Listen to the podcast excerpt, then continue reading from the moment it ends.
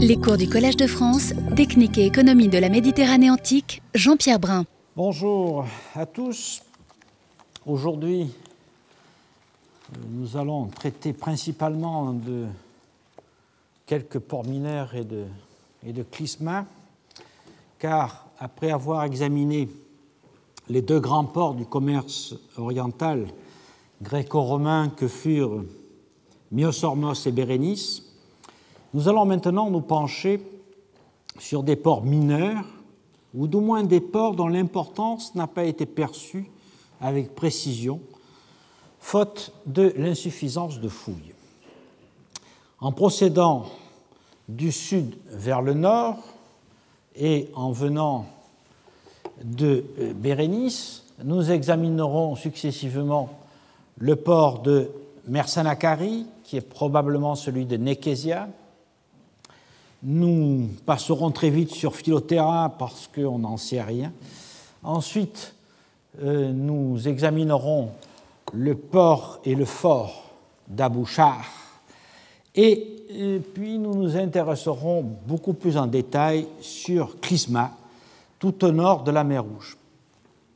Je n'aborde pas ici les ports de la rive orientale de la mer Rouge, car euh, la semaine prochaine, nous aurons un séminaire précisément sur ces questions, c'est-à-dire sur les ports d'Aïla, Akaba, Yotabe, le Kekome et les ports du sud de l'Arabie ainsi que les îles Farasan, car donc, comme je vous le dis, Madame Leila Némé, qui est directeur de recherche au CNRS, euh, viendra nous présenter l'état des recherches sur ces sites et sur les relations de ces sites avec l'intérieur, c'est-à-dire avec le royaume des Nabatéens, puis avec la province d'Arabie. Alors commençons donc par euh, Marsanakari, euh, qui est donc, comme je vous le dis, situé à peu près à 150 km au nord de Bérénice. C'est un port qui est peu connu par, euh, là vous le voyez sur une image euh, rapprochée, qui est un port qui est peu connu par les sources, car il est cité uniquement par Ptolémée au IIe siècle, mais nous savons qu'il remonte à l'époque ptolémaïque, car nous en avons à la fois euh, des témoins, nous allons le voir, quelques témoins archéologiques sur place, et parce que la route qui y mène, c'est-à-dire celle qui relie Mersanakari à Edfou, passe au puits de Bir Yayam, et cette petite station de Bir Yayam a livré une inscription célébrant la construction du fort, construction ordonnée par Ptolémée II en 257 avant Jésus-Christ, et il est même précisé que le fort est situé à 461 stades du Nil, c'est-à-dire 98 km. Je vous renvoie à l'article de Roger Bagnal euh, et, et qui s'appelle Ptolemaic Inscription from Brir Yayam, paru dans la Chronique d'Égypte en 1996. Donc, placé euh, à mi-chemin entre Bérénice et Myosormos, le site fut découvert par Wilkinson, comme toujours, euh, et qu'il identifia immédiatement à Nekesia, ce qui est effectivement probable. Le site est implanté sur une colline au fond d'une baie et il est entouré d'un rempart. Alors vous voyez ici la euh, Marsa et euh, il y a cette petite colline qui est, ici. Évidemment, la Marsa est beaucoup plus ensablée que ce qu'elle était à l'époque antique. Hein. Voici une vue plus rapprochée et le site est proprement sur euh, cette colline entre les deux plages. La, le site donc est entouré d'un rempart euh, quadrangulaire qui a été en partie euh, détecté et dégagé par quelques sondages. Il possède une porte placée au sud et il y a des constructions à l'extérieur et aussi d'assez importants dépotoirs. il y a eu quelques campagnes de fouilles, notamment en 1999, où euh, toujours l'équipe américaine de Seeger et Stidebottom ont ouvert deux tranchées euh, de 5 mètres par 5 mètres à peu près dans la partie euh, est du site, nord-est du site, qui est ici, où ils ont pu mettre au jour Dans la tranchée 1, un bâtiment euh, d'époque romaine, mais qui remploie beaucoup de blocs euh, de pierre de taille avec des défoncements d'anatyrose qui proviennent évidemment de monuments ptolémaïques qui ont été démantelés.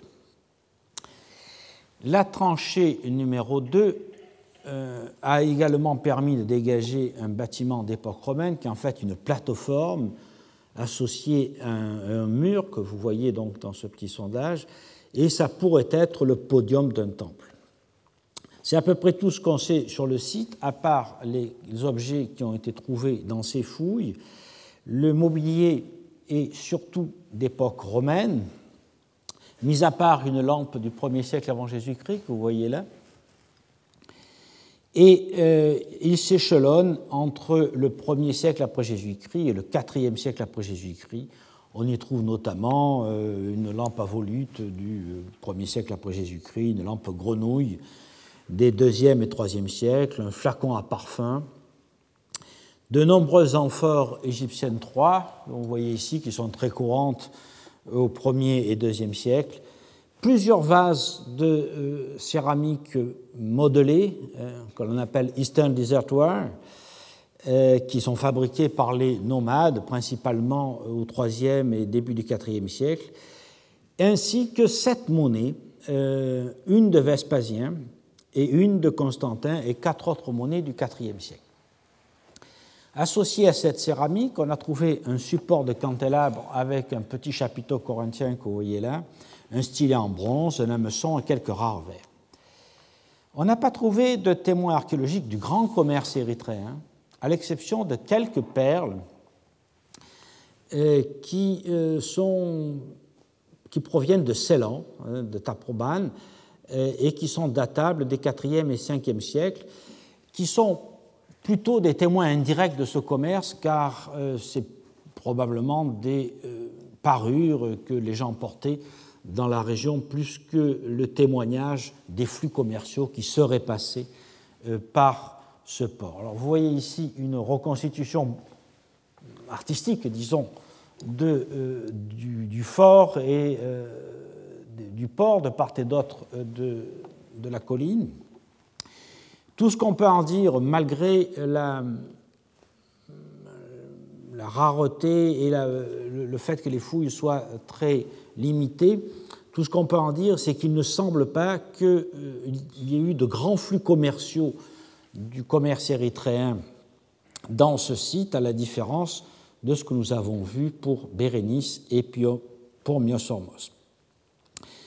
Donc, cela tendrait à confirmer qu'il n'était pas permis aux navires venant d'Inde ou d'Arabie d'y aborder directement. Son rôle, le rôle de ce port, était donc plutôt d'offrir un bon mouillage au commerce régional, euh, voire euh, peut-être et surtout aux patrouilles militaires qui se faisaient le long de la mer Rouge.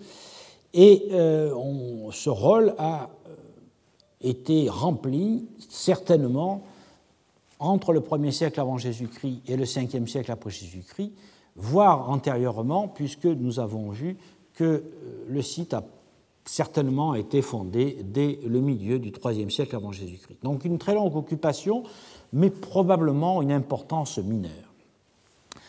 En remontant la côte, après le port de, euh, Mersanakari, qui est là, on trouvait euh, ensuite, bien sûr, le port de Myosormos, que avons, dont nous avons examiné les résultats des fouilles il y a euh, quelques semaines, le 28 octobre, et au nord de Myosormos se trouvait le port, de Philotera, lui aussi de fondation ptolémaïque, euh, quelque part euh, dans la zone de Safaga aujourd'hui. Notre source la plus complète est Strabon, euh, au livre 16, paragraphe 4,5, qui a comme source Artémidore et qui indique que Philotera fut fondée par Satyros, qui lui donna le nom de la sœur de Ptolémée II. Ce satyros avait été envoyé en trogoditique pour rechercher des emplacements les plus favorables à la chasse aux éléphants. On ne sait précisément où situer le port, qui est cité par ailleurs par Pomponius Mela dans le Decorographia, euh, livre 3, paragraphe 80, par Pline au livre 6, paragraphe 33 à 168, et par Ptolémée dans la euh, géographie 4, paragraphe 5. Donc là aussi, certainement une longue durée d'occupation on imagine que le port se trouve quelque part aux abords de la ville moderne de Safaga, peut-être vers Mersagaoasis, mais euh, on ne dispose aujourd'hui d'aucune donnée archéologique certaine. Si l'on remonte encore un peu la côte, on arrive finalement euh, au site d'Abouchar, dont euh, je vous ai longuement parlé à plusieurs reprises pour vous dire qu'il avait longtemps été identifié avec Myosormos, et nous savons désormais que c'est faux. Nous le savons grâce aux fouilles qu'a dirigées Steve Steinbotham euh, entre 1987 et 1991, fouilles qui ont montré que le site correspond seulement à un fort, un fort qui est fondé au début du IVe siècle et qui est occupé euh, pendant à peu près euh, un siècle et demi à deux siècles selon des modalités diverses. Le site est placé à un kilomètre d'un puits et d'un fort, d'un autre fort qui lui remonte au Haut Empire romain, qui est nommé euh, dans, euh, localement Abouchar el-Kibli. Sur euh, les résultats de ces fouilles, je vous renvoie pour plus de détails à l'article publié par Said Botan en 1994 dans le Journal of the American Research Center in Egypt, qui s'appelle Preliminary Report on the 1990-1991 uh, Season of Fieldwork at Abu Shah.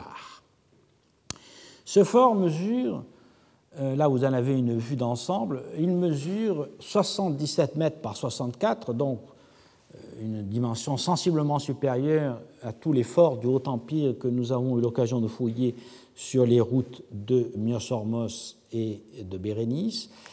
Il euh, est entouré d'une muraille épaisse de 1,50 m euh, pour une hauteur d'environ 4 mètres, et muraille qui est renforcée, comme vous le voyez sur ce plan, par des tours carrées.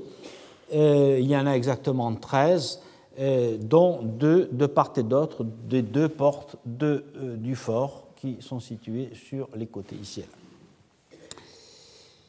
Deux portes donc sont ouvertes, l'une dans la courtine nord et une plus large dans la courtine ouest, toutes les deux défendues par des tours.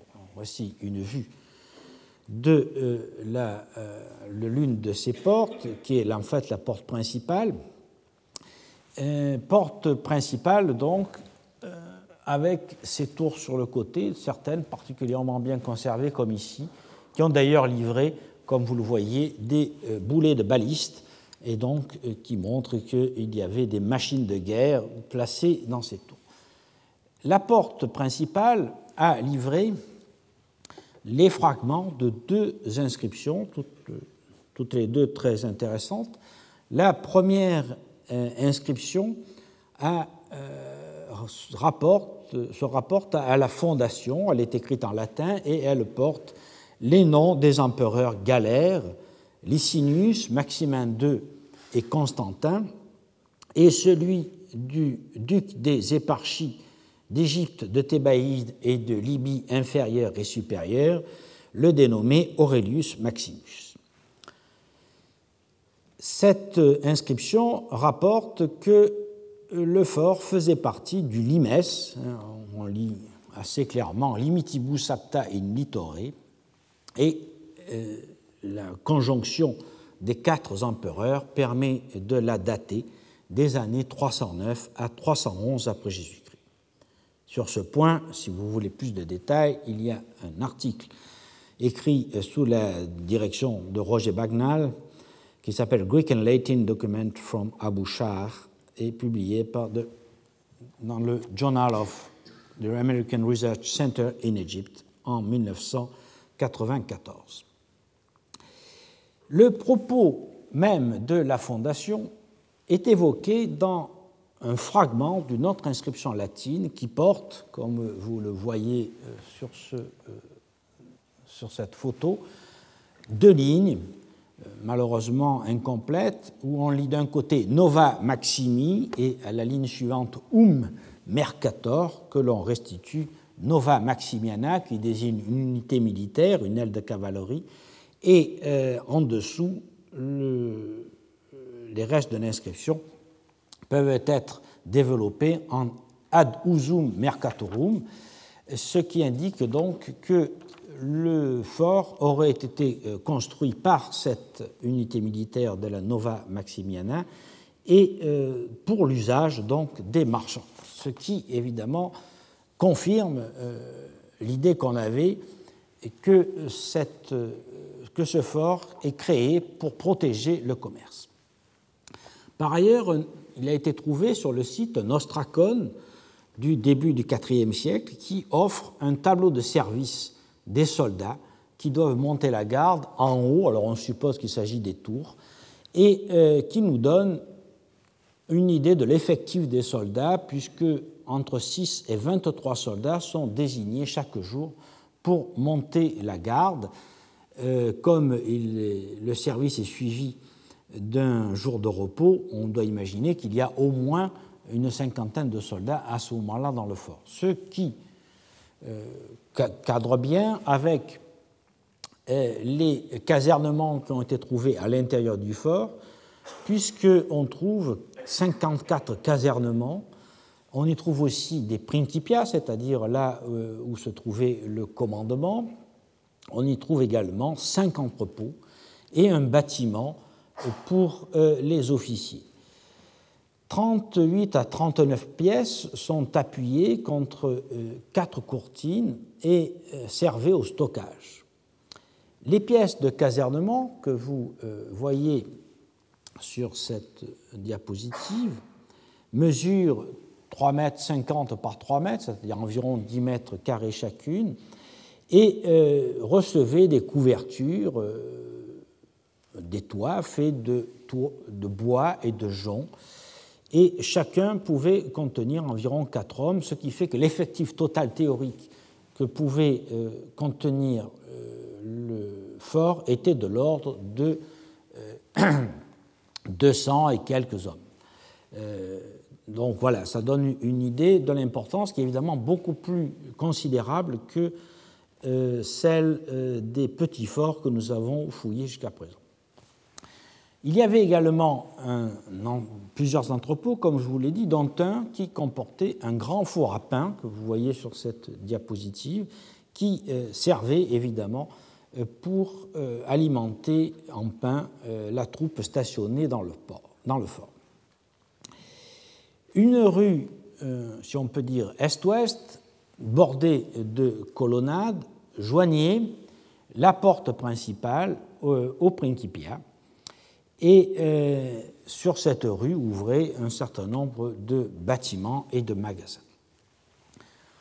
À l'extérieur du fort, on trouve un grand dépotoir qui est situé ici, à côté de la porte, comme d'habitude, qui est surtout utilisé euh, au début du IVe siècle. Et puis, on trouve également un établissement euh, thermal, des thermes, qui sont situés à l'extérieur et non pas euh, au centre du, fort comme dans euh, les euh, installations que nous avons fouillées sur les routes de Mionsormos et de Bérénice. Le dépotoir, comme je vous l'ai dit, date principalement de la construction du fort et est utilisé surtout lors de sa phase initiale et on trouve essentiellement des monnaies du début du IVe siècle dans ce dépotoir ainsi que des céramiques, bien entendu. Dans une seconde phase à l'intérieur de euh, l'occupation militaire, euh, phase qui est bien visible dans la porte ouest, on a aménagé une canalisation euh, qui a amené l'eau depuis le puits jusque dans le fort. et donc ça, ça semble faire encore partie de l'occupation militaire. Cette occupation militaire, comme je vous l'ai dit, donc, commence dans les années 310 euh, après Jésus-Christ. Elle semble très intense à ce moment-là, mais on ne sait pas quand elle s'est arrêtée exactement. Steve Sidebottom pense qu'elle fut de courte durée, mais il ne donne pas d'argument précis et euh, en fait rien n'empêche que se soit l'occupation militaire se soit poursuivie jusqu'au milieu du IVe siècle, voire au-delà. Quoi qu'il en soit, l'abandon par l'armée fut suivi d'une occupation à partir de la fin du IVe siècle et du début du Ve siècle par une communauté chrétienne, probablement de Cénobites. Dans ce monastère, on a mis au jour des inscriptions chrétiennes, une croix brodée et des papyrus. En effet, euh, un des sondages faits par Saad Botam, qui est euh, le sondage haut, sur le côté euh, du grand bâtiment qui, qui, correspondait au Principia de la première phase, ce sondage a montré que sur le sol originel qui était en mortier blanc était mis en place un sol d'argile sur lequel on a trouvé l'étoffe que vous voyez ici de cette croix brodée et étoffe associée à un papyrus écrit en grec et qui est datable du 5e siècle. C'est une lettre dans laquelle un certain Apollonios écrit à Abba Jean et à sa fille Sarah et à sa femme Slamo et on y apprend qu'ils se sont sauvés de la prise de leur cité, on ne sait pas laquelle, donc euh, ça fait allusion à des problèmes militaires euh, évidemment récents et, particulièrement forts. À cette époque, donc, les Principiens, donc l'ancien bâtiment central du, fort, ont été convertis en église et euh, dans les fouilles, on a découvert des os humains qui étaient enveloppés dans un tissu, ce qui semble montrer que l'on y pratiquait une forme de culte des martyrs. Les euh, ermites occupaient seulement une partie de la forteresse, réutilisant euh, certaines pièces et certaines parties, notamment pour écrire des inscriptions à la gloire de Dieu. Là, vous voyez une inscription chrétienne. Hein, Théos Monos, le Dieu unique, euh, qui sont datables de cette époque. Il euh, n'utilise plus, bien entendu, le dépotoir extérieur, mais il rejette les déchets à l'intérieur euh, dans les anciens casernements. Et ces dépotoirs-là ont livré beaucoup de céramique de cette période, qui permet de dater l'occupation monastique durant tout le 5e siècle et probablement une bonne part du 6e siècle. Et ces céramiques sont associées euh, à des filets de pêche et à des hameçons qui montrent donc que euh, les gens de cette période se nourrissent principalement de, euh, du produit de la mer. En résumé, donc, le fort d'Abouchar a été construit vers 310 sur ordre de Aurelius Maximinus, qui était aussi le euh, responsable, comme nous le verrons, de la construction du camp de Luxor. Il a été construit par l'Alanova Maximiana et probablement, même certainement, pour contrôler le secteur et assurer une protection aux marchands. La construction du fort d'Abouchar fait donc partie du plan de pacification et de sécurisation de la Haute-Égypte entrepris par Dioclétien et euh, mis en œuvre donc par Aurelius Maximinus. Ce rôle militaire, certainement lié à la possibilité de patrouiller le long des côtes et de servir de port pour les navires patrouilleurs, euh, a duré un temps indéterminé.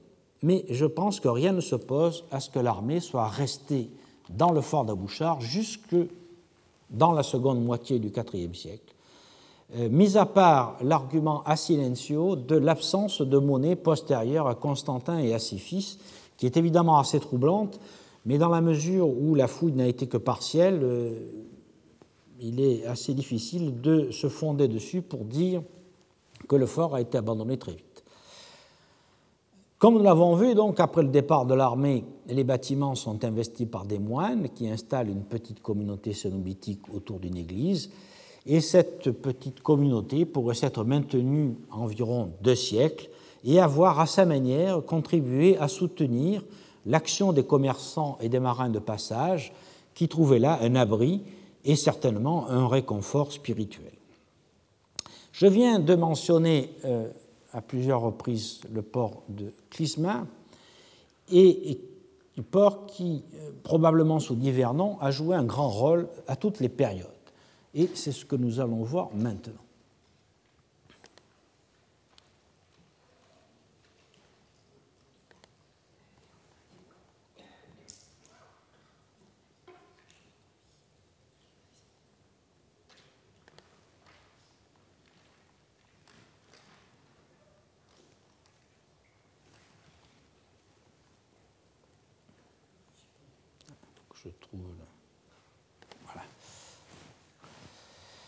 Le port de Clisma. Donc le, dernier port que nous allons étudier ici est situé le plus au nord. en fait, on devrait plutôt dire les ports du golfe de Suez. En effet, la toponymie du secteur est assez embrouillée. Les sources nous donnent les noms d'Arsinoé, de Cléopatris, de Danéon et de Clisma, sans qu'on sache bien s'il s'agit de sites différents ou d'appellations différentes selon les époques d'un même ensemble, peut-être avec plusieurs centres urbains situés autour de la baie de Suez. Essayons d'y voir un peu plus clair rapidement sur la toponymie, rapidement car à défaut de documents épigraphiques, on ne peut aboutir aujourd'hui à des certitudes. Nous verrons ensuite plus en détail l'archéologie du secteur de Suez, ou plutôt du seul site quelque peu fouillé qui est Tel Kolzoum. Alors, commençons par la toponymie. En bordure du canal de Suez, les sources antiques indiquent la présence de quatre agglomérations.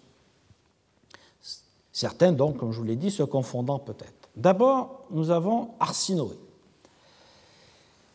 Selon Diodore, livre 1, paragraphe 33, Arsinoé fut fondé par Ptolémée II Philadelphe en 270-269 à l'extrémité du canal reliant le Nil à la mer Rouge. Ce canal, plusieurs fois entrepris notamment par Néchao II et par Darius, qui, malgré les dires de Pline, a probablement achevé euh, le percement, ce canal donc fut réaménagé par Philadelphe euh, vers euh, cette même date, c'est-à-dire dans les années 270 avant Jésus-Christ. Diodore précise que Ptolémée II y fait construire une écluse ce qui est confirmé par Strabon.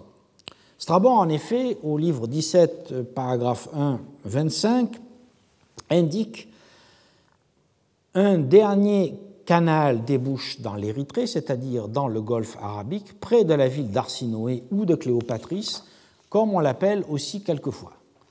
Et euh, au paragraphe suivant, euh, Strabon les distingue en disant toutefois qu'elles sont voisines. Donc, euh, ajoute un peu la confusion. La table de Peitinger dans le segment 9.4 signale, comme vous le voyez ici, Clisma et Arsinoé. Arsinoé est indiqué ici et Clisma ici, donc autour du fond du golfe euh, de Suez. Ce qui semble indiquer que les euh, deux villes de Clisma et d'Arsinoé étaient distinctes. Ce qui semble également confirmé par le cosmographe de Ravenne, au livre 3, paragraphe 2, qui précise Arsinoe que ponitur juxta mare rubrum, ce qui confirme donc que Clisma et Arsinoé sont distinctes et qu'Arsinoé est bien sur la côte. Malgré ces données, certains auteurs pensent qu'Arsinoé et Clisma sont une même, seule et même ville. C'est le cas de Cléda, dans plusieurs articles euh, du bulletin euh, d'archéologie du Caire. C'est le cas de Claude Bourdon dans la revue publique en 1928 et c'est le cas plus récemment de Steve Stuybotham euh, dans son ouvrage de 1986 et dans celui de 2011, plusieurs fois cité sur le Bérénice et le, commerce oriental, tous ces auteurs euh, se fondent à la fois sur les indications géographiques de Diodore et de Strabon, et euh, en ce qui concerne Saïd-Botam, aussi sur le mobilier ptolémaïque ancien trouvé à Kolsum, qui correspondrait bien, nous allons le voir, à une fondation sous Philadelphie. D'autres auteurs, comme Bernard Bruyère, pensent qu'Arsinoé était situé non pas à l'emplacement de Clisma, qu'il situe à Kolzoum, mais euh, à Cabret, de l'autre côté de euh, la, euh, baie, à un endroit où il y aurait eu un port et une presqu'île, malheureusement utilisés comme base navale par les Anglais durant la dernière guerre mondiale, ce qui aurait détruit tous les vestiges. Autre toponyme est celui de Cléopatrice. La source principale à ce propos est Strabon qui raconte l'expédition d'Aelius Gallus en 26-25 avant Jésus-Christ, donc Strabon au livre 16, paragraphe 4, 22-23. Euh, Et Strabon écrit César Auguste ayant, avait confié à Gallus la mission de sonder les dispositions des Arabes et d'explorer en même temps leur pays, ainsi que le pays des Éthiopiens, leurs voisins. Gallus n'y avait pas euh, songé, alors il, parle des difficultés d'organiser l'expédition, et Gallus avait fait construire jusqu'à 80 birèmes, trirèmes et phaselles à Cléopatrice sur le vieux canal du Nil. Il est euh, assuré donc que ce port de Cléopatrice était situé dans les parages du débouché du canal, euh, probablement sur l'un des trois tels qui sont au bout euh, du canal, c'est-à-dire celui de euh, Kolzoum, celui de Hadji ou celui de Tel Yaoudier. La qualification de vieux canal pourrait signifier, et on l'a imaginé comme cela, qu'il n'était plus en fonction à cette époque-là. Mais ça pourrait être une qualification qui rappelle qu'il fut creusé par les pharaons, continué par le grand roi et achevé par Ptolémée II. C'est personnellement ce que je pense, car euh, au livre 17, 1, 26, Strabon dit que le canal a une largeur de 100 coudées et une profondeur d'eau suffisante pour donner passage à un gros bateau. Donc, euh, cette ville de Cléopatrice était quelque part à l'embouchure du canal. alors, nous avons vu aussi que, euh, au livre 17.1, Selon Strabon, certains auteurs appellent Cléopatrice Arsinoé, alors que lui les distingue, ce qui évidemment ajoute à la confusion générale. Un autre toponyme est indiqué par Pline. Seul Pline d'ailleurs le mentionne, il mentionne ce nom de Danéon dans l'Histoire naturelle, livre 6, paragraphe 33, 165, euh, où il dit La nation de Tyro et le port des Danéoi, à partir duquel Sésostris, roi d'Égypte, fit le premier de tous le projet de creuser un canal navigable jusqu'au Nil. Pline précise ensuite que le canal passe à côté d'Arsinoé et porte le nom d'Abnis Ptolémaeus. donc, là encore, c'est probablement une agglomération ou un centre urbain à l'embouchure du canal sur l'une des collines, nous allons voir, qui entoure le canal. Enfin, le dernier toponyme, qui est le mieux localisé, pense-t-on, c'est celui de Clisma, qui est cité pour la première fois par le géographe Ptolémée euh, au livre 4, paragraphe 5-8, qui euh, indique que c'est une forteresse, Frorion Clisma. Le port est aussi mentionné par Lucien dans un roman qui s'appelle Alexandre, euh, au paragraphe 44. Et Lucien y fait embarquer un personnage de son roman et il écrit Le jeune homme remonta le Nil jusqu'à Clisma. Un navire partait pour la mer et il fut poussé à se joindre à d'autres pour un voyage vers l'Inde. Donc, à la fois, euh, par ce passage du roman, on a la euh, certitude que le, canal était en fonction, puisque le, jeune homme l'emprunte par bateau jusqu'au port, et qu'on pouvait s'embarquer depuis le port de Clysma vers l'Inde, donc quelque part dans le deuxième siècle après Jésus-Christ. L'itinéraire d'Antonin, de son côté, au paragraphe 174, place Clysma à 50 000, 50 000 passoum de Serapeum, ce qui le met, encore une fois, vers euh, la, ville de Suez à l'heure actuelle, c'est-à-dire dans ce secteur. Une autre source tout à fait intéressante sur Clysma est le passionnant récit de voyage d'Égérie, qui est une dame de l'aristocratie romaine, qui fit un pèlerinage en Terre sainte en 383-384 après Jésus-Christ, en passant deux fois par l'Égypte. Elle mentionne euh, la ville et son fort. Son équipage était en effet escortée par l'armée parce que c'est une dame de l'aristocratie. Dans, dans la partie conservée de son récit, elle ne cite pas le port lui-même, mais il est possible que un passage de Pierre Diacre, qui, est, qui était bibliothécaire du Mont Cassin au XIIe siècle, euh, utilise une partie non conservée de son récit pour donner des précisions tout à fait intéressantes. En effet, Pierre Diacre indique que le port est actif dans le commerce avec l'Inde, qui, à l'époque euh, d'Égérie, peut désigner à la fois l'Inde elle-même, mais aussi, ou peut-être seulement l'Éthiopie, car euh, une confusion commence à s'installer à cette période, et donc principalement le royaume d'Aksum. Et, donc, il indique que non seulement euh, le commerce est actif avec l'Inde, mais que stationne à Clysma euh, un détachement de l'armée. On a quelques autres sources de cette période. Épiphane, Panarion, euh, paragraphe 66.1, cite Clysma comme l'un des trois ports de la mer Rouge avec Bérénice et Aïla. Philostorios, dans l'histoire ecclésiastique, livre 3, paragraphe 6, dit que la mer Rouge a deux golfes, l'un vers la Palestine qui finit à Ela et l'autre vers l'Égypte qui finit à Clysma. Et enfin, comme j'ai eu l'occasion de le dire euh, à propos de Bérénice, Clysma tient la première place dans l'envoi de 70 navires pour l'expédition montée en 524-525 après Jésus-Christ contre le royaume d'Imiar puisque 20 bateaux en partent, alors qu'à cette même date, Ayla en fournit 15, Aksum 10, Bérénice 2, l'Inde, on ne sait pas trop, euh, probablement quelque part dans le royaume d'Aksum, l'Inde en fournit 9 et les îles Farhasan 7.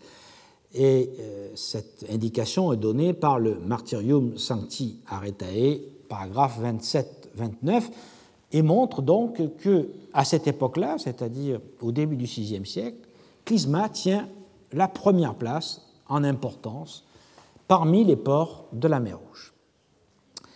Donc cette grande confusion des toponymes ne pourra être résolue, je le crois, que par la découverte de documents écrits que l'on attend.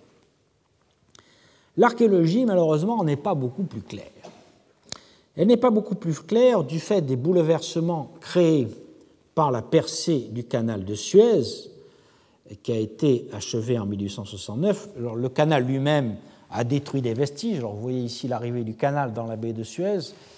Euh, il a euh, détruit des vestiges, mais il a surtout entraîné un développement économique euh, qui a provoqué la destruction de nombreux sites archéologiques, dont les installations portuaires antiques, et dont le com Kolsum, Kolsum qui euh, recelait, en tout cas au début du XXe siècle, une épaisse stratigraphie d'habitations échelonnée entre l'époque ptolémaïque et l'époque islamique. La situation antérieure au canal de Suez est connue grâce à la description de l'Égypte. Dès la Noël 1798, Bonaparte explore la partie est du canal sur 20 km. Ensuite, les savants de son équipe ont établi la carte replaçant quelques vestiges antiques par rapport à la ville ottomane de Suez.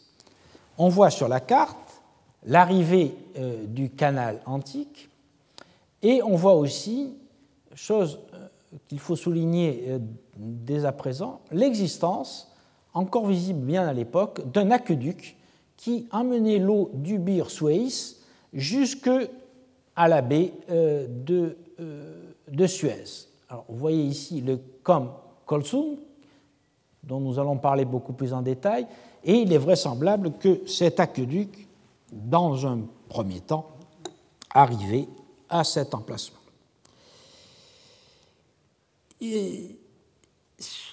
on voit euh, aussi que euh, sur cette carte, il y a euh, un certain nombre d'éminences, donc le Col Kolzoum ici, le Tel Hadji ici, et quelques îles dont l'île de Tel el Yaoudieh et l'île du cimetière. Il faut attendre les travaux de Claude Bourdon pour obtenir un, tableau plus précis.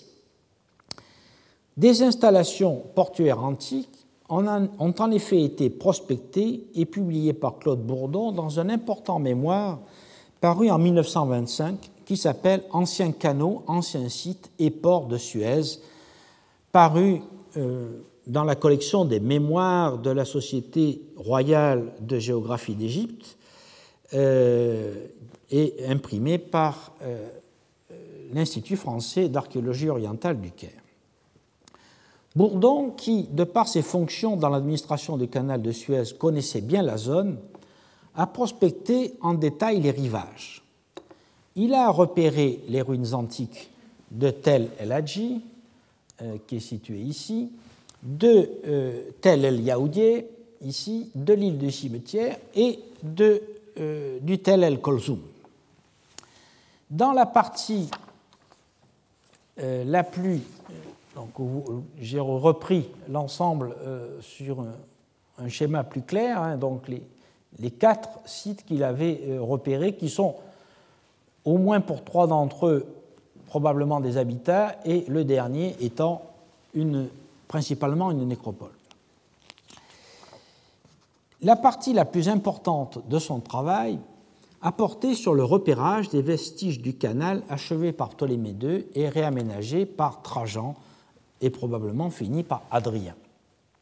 Donc plutôt cette partie-là au débouché donc euh, du canal. Et il a prospecté avec une grande minutie les abords de la baie mettant euh, en évidence des constructions, et notamment des constructions portuaires. Le canal antique a été suivi par Bourdon au milieu euh, des cultures, la berge occidentale, orientale du canal servant d'assise aux maisons des cultivateurs du début du XXe siècle. À son extrémité, le canal qui forme un bassin de 200 mètres de longueur par 50 mètres de largeur, se rétrécit pour euh, constituer un sas de 50 mètres de longueur par 20 de largeur. C'est là que, selon Bourdon, se situeraient les diaphragmata des textes de Strabon et de Diodore, c'est-à-dire un système de portes qui empêchait l'eau du canal de se vider dans la mer euh, au moment des marées basses donc dans ce secteur-là, dans une zone qui, à l'époque de Bourdon, était occupée par euh, un établissement de bains euh, qui avait en partie euh, détruit ces installations. Au sud de, de ce secteur, c'est-à-dire dans cette zone-là, Bourdon a repéré des enrochements maçonnés formant deux quais qui divergent en entonnoir. On voyez ici et là. Le quai euh, ouest s'oriente au nord-sud sur 250 mètres, ici là, et euh, le quai est, large de 25 mètres, se termine par un triangle que l'on voit ici.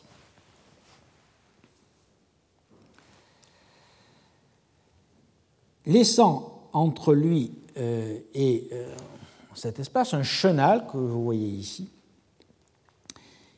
qui est occupé, dont le bord est occupé par un très grand enrochement de long de 250 mètres qui limite donc un, un bassin. Selon Bourdon, ce bassin se déversait à marée basse dans le chenal d'accès et avait été conçu pour le nettoyer par un effet de chasse. Cet habile aménagement permettait donc de limiter l'ensablement de la partie terminale du canal.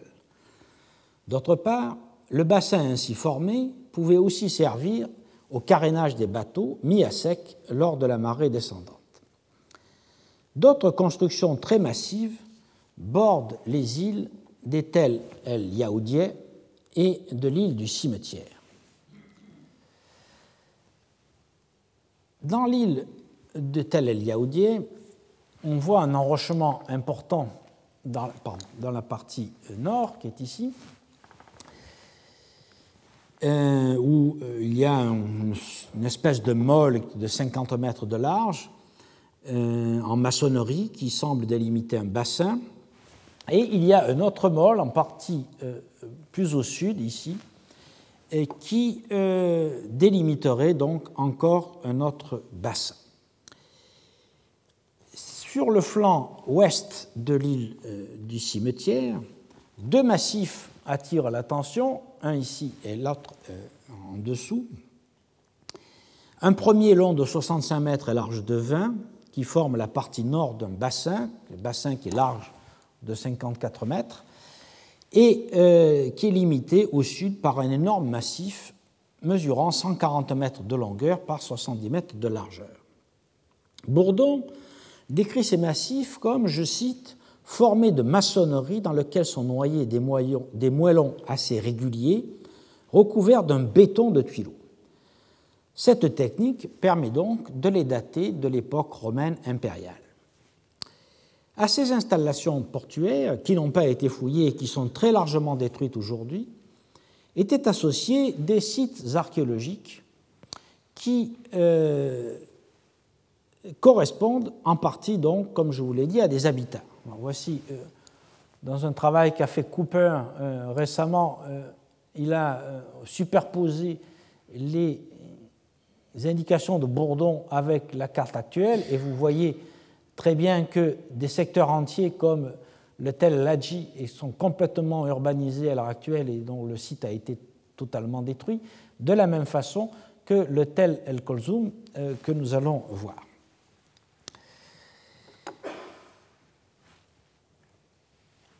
Et euh, ici, c'est une vue satellite euh, tout à fait récente. Euh, vous remarquez ici l'île du cimetière qui n'a pas été touchée par l'urbanisation, mais malheureusement, le Tel El Kolzoum, qui formait donc une colline, comme son nom l'indique ici, est aujourd'hui totalement rasé et remplacé par des immeubles, dont certains sont très récents puisqu'ils ont été construits dans la décennie qui vient de s'écouler. En fait, on est bien obligé euh, de euh, se fonder sur la publication que nous allons voir, qui est celle de Bernard Bruyère, qui concerne le, site de Tel Kolsoum, et de quelques indications qui sont malheureusement très vagues sur l'île du cimetière, qui a livré des tombes et qui a aussi livré, on le voit sur la photo satellite, une église chrétienne partiellement fouillé euh, par euh, euh, Grossman et ses collègues, Grossman, Salb et Anguier, mais pour lequel on ne dispose pas d'une publication véritablement complète. En fait, la seule indication sûre que nous ayons concerne, comme je vous l'ai dit, le tel El Kolsoum, et nous euh, renvoie probablement à l'agglomération principale de Clisma. Euh, ce site aujourd'hui détruit est quand même relativement bien connu par euh, une publication de fouilles qu'avait dirigée Bernard Bruyère en 1930, entre 1930 et 1932. Donc, je vous rappelle l'emplacement du tel aujourd'hui détruit, et ici nous voyons euh, sa position par rapport euh, au port lui-même, à l'arrivée du canal et aux autres sites qui sont supposés être des habitats et qui pourraient correspondre à certaines euh, des, toponymes que nous avons évoqués tout à l'heure. La publication de ces fouilles, donc faites dans les années 30, est intervenue seulement en 1966 dans un ouvrage donc publié par Bernard Bruyère qui s'appelle Fouilles de Clisma Kolsum 1930-1932, publié euh, au Caire par l'Institut euh, français d'archéologie orientale. Cette publication a été beaucoup critiquée, à juste titre, car d'une part, elle est verbeuse et imprécise, et d'autre part, elle comporte beaucoup d'erreurs d'interprétation et de datation. Dans son étude sur Clisma, Philippe Meyerson, dans un article qui s'appelle The Port of Clisma in Transition from Roman to Arab Rules, paru dans Journal of Near Eastern Studies en 1996, euh, Meyerson, donc, dans cette synthèse, ne fait pratiquement pas mention du résultat des fouilles. Quant à Steve Sidebottom, dans son ouvrage sur euh, la politique euh, économique romaine dans la mer Érythrée paru en 1986, à la page 57, il cite bien les fouilles de Bernard Bruyère, mais sans donner de détails, et en 2011, il écrit Unfortunately, little has been published about the excavations. Certes, la publication n'est pas euh, telle qu'on pourrait euh, l'espérer d'une publication de cette importance aujourd'hui. Mais il faut toutefois rendre justice à son auteur de fournir un plan général des vestiges qu'il a mis au jour, quelques observations qui sont encore utiles, beaucoup de photos et quelques plans de détail. Pour juger ce travail, certes très imparfait, il faut prendre en compte les conditions de la fouille.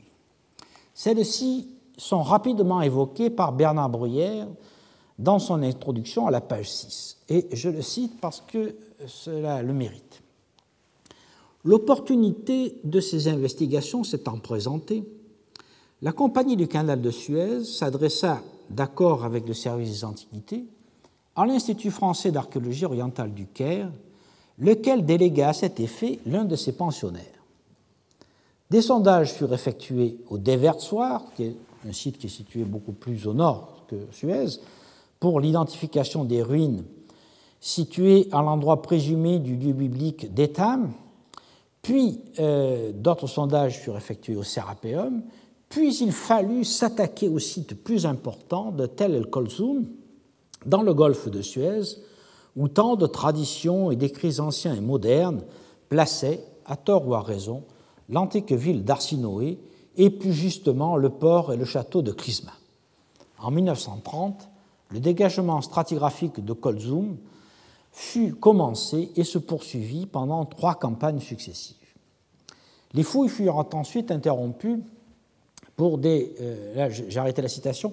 les fouilles donc furent interrompues pour des raisons administratives, puis ensuite la Deuxième Guerre mondiale fut un obstacle à leur reprise. Après la guerre, Bruyère s'occupa de mettre en place un musée pour présenter ses trouvailles à partir de 1949, mais la nationalisation du canal de Suez en 1956 et la courte guerre entre la coalition anglo-française et l'Égypte rendirent impossible toute recherche ultérieure. Cette suite d'événements fit que Bernard Bruyère se décida sur le tard à publier ses fouilles de jeunesse, bien qu'il en mesurât les imperfections. Et je le cite à nouveau on voudra bien tenir compte du temps écoulé depuis l'interruption des fouilles et de l'impossibilité de contrôler sur les lieux ce sur quoi la mémoire aurait pu, après tant d'années, se trouver en défaut pour certains détails. Ce n'est autre chose que l'exposé des constatations archéologiques transcrites au jour le jour sur le journal de fouilles.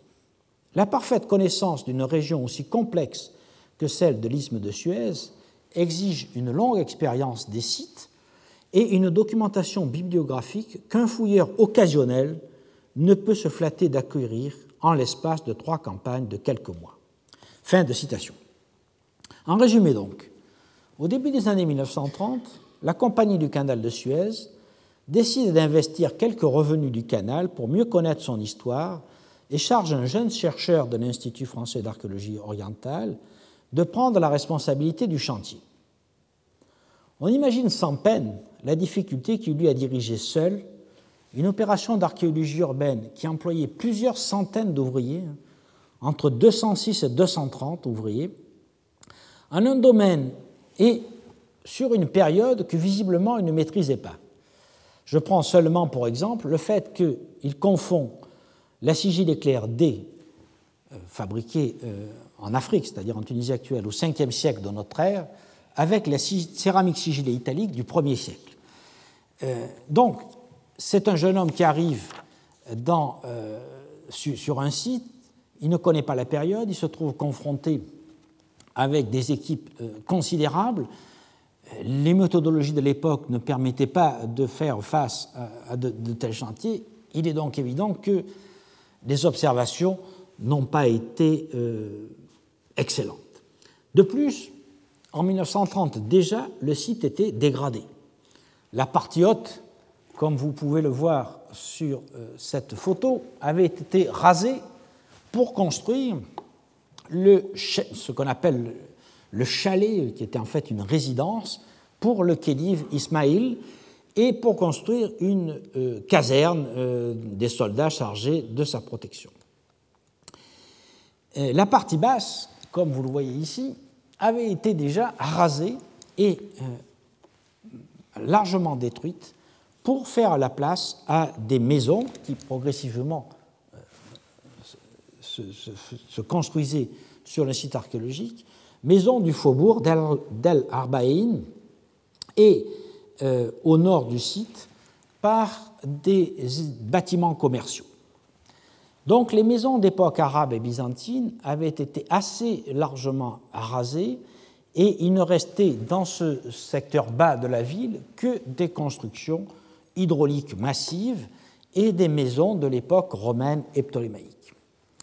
Toutes ces raisons expliquent que, malgré les efforts méritoires de Bernard Bruyère, le résultat des fouilles de Kolsum est difficile à exploiter. Et cela explique que euh, les historiens ou les archéologues qui se sont occupés euh, de euh, la mer Rouge aient fait assez peu de cas de cette publication, trop difficile à utiliser.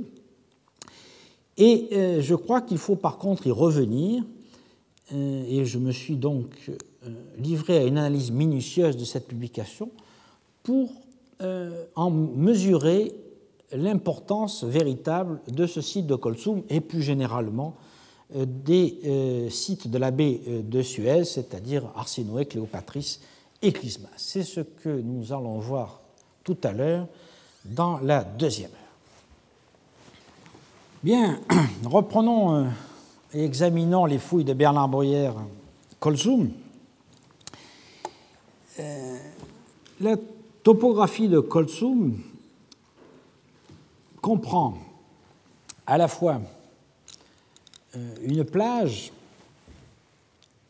euh, une partie basse, aggravée, comme je vous l'ai dit, par les destructions du début du XXe siècle, et une partie haute que Bernard Bruyère appelle la, ville haute cette, plage qui est sur le golfe a peut-être donné son nom à la ville, donc, qui s'appelle Toklusma. Toklusma, c'est le liquide qui est employé pour laver. Hein. On, le, retrouve par exemple dans Clister.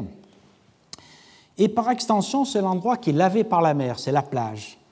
Ou ça peut être éventuellement le déversoir du canal. Diodore de Sicile, en livre 1, paragraphe 33, suivant euh, Agatharchide de Cnide, indique en effet que Ptolémée II avait fait construire, comme je l'ai dit, des diaphragmata, des écluses, pour contenir la marée et euh, permettre l'écoulement du flux euh, et de l'eau du canal. Ça pourrait être aussi le mot qui est, employé, donc le mot clismac, pour désigner ce flux. Quoi qu'il en soit, au débouché du canal, est construite cette ville basse en bordure du rivage que euh, Bruyère appelle la marine. c'est ce qu'il appelle ici.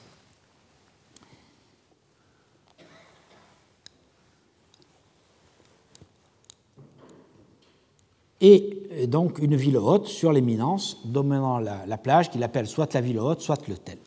Cette éminence s'élevait à une quinzaine de mètres d'altitude et mesurait environ 115 mètres de longueur par 80 mètres d'est en ouest. Bruyère définit trois grandes phases dans l'histoire du site. Une phase ptolémaïque, dont l'habitat serait défendu par une double enceinte, l'une de briques crues, qui était ici, et une autre en maçonnerie, située ici. À l'intérieur de ces enceintes, on trouverait des quartiers d'habitation avec des petites maisons séparées par des ruelles dans la partie basse et sur le tel. Donc toutes ces maisons-là, d'après lui, seraient ptolémaïques et celle-ci aussi. Et euh, donc dans la partie haute, des petites maisons en plan régulier qui auraient été occupées par des soldats qui, en fait, d'après lui, seraient des clérouques vivant en famille. Donc, dans toutes ces petites euh, cases que nous voyons là. À la phase ptolémaïque succéderait une phase romano-byzantine caractérisée par la construction d'un système d'adduction d'eau et de termes publics au sud-ouest ici et au sud-est ici, et ensuite, les maisons de la ville, euh, donc d'époque ptolémaïque, seraient encore occupées à l'époque euh, romaine puis islamique, et le tel serait ensuite transformé en cimetière. Les objets publiés montrent que le site a été occupé effectivement à la période ptolémaïque et jusqu'à la période islamique, pratiquement sans solution de continuité. La lecture du texte et l'examen du plan et des photos font toutefois douter de ce schéma. Je ne crois pas que les diverses enceintes soient contemporaines. J'ai fait au contraire l'hypothèse que seule l'enceinte de briques crues remonte à la période ptolémaïque. Et donc ici, en euh, marron clair. Et qu'elle s'expliquerait par la nécessité d'implanter une forteresse, donc à l'époque ptolémaïque, au débouché du canal ouvert par Ptolémée II. Si l'on suit cette hypothèse, la partie nord-ouest de la marine, c'est-à-dire celle qui est ici, serait une extension hors les murs qui devrait plutôt être rattachée soit à la fin de la période ptolémaïque, soit au Haut Empire romain. Ce qui expliquerait la présence dans ces îlots, comme nous allons le voir, de meuneries de grande ampleur, peut-être d'une boulangerie quasiment industrielle, et de fours de métallurgistes. Au Haut Empire pourrait aussi appartenir l'essentiel des vestiges dégagés dans la partie haute du tel, qui est enclos par l'enceinte de pierre. Et donc c'est ce que j'ai mis ici en bleu. Euh, donc l'enceinte de pierre est ici. Donc Bruyère imaginait qu'elle était contemporaine de celle-ci, mais ça n'a pas de sens.